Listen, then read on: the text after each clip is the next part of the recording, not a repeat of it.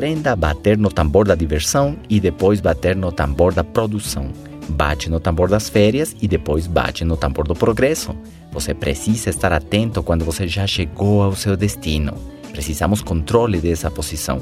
Comemora um pouquinho e depois volta ao trabalho. Sabem qual é o dia mais perigoso?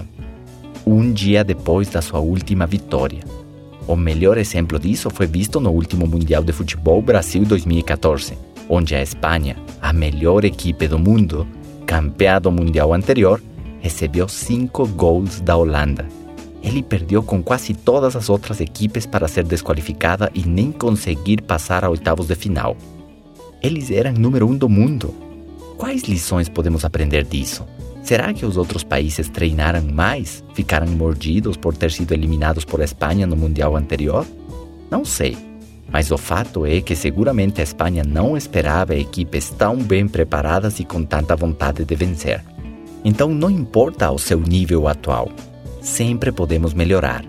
E o desafio verdadeiro não é chegar, e sim se manter, continuar progredindo. Lembre que na vida não existe ponto morto. Ou estamos avançando ou estamos retrocedendo. Ou estamos progredindo ou estamos regredindo. Não existe meio termo. Tudo está em movimento, para frente ou para trás. Mesmo quem está parado está ficando para trás em relação a quem está se movendo para frente. Me explico? Próximo ponto: se mantenha à procura de novos horizontes. Quem sabe quando você já conquistou as coisas materiais que no início faziam tanta falta, conquistou o reconhecimento e o nível de sucesso que sempre sonhou, seja a hora de pensar em novos horizontes, como metas em sua área emocional, metas para ser feliz, para ajudar os outros, para transcender, deixar o seu legado, fazer a diferença nas futuras gerações.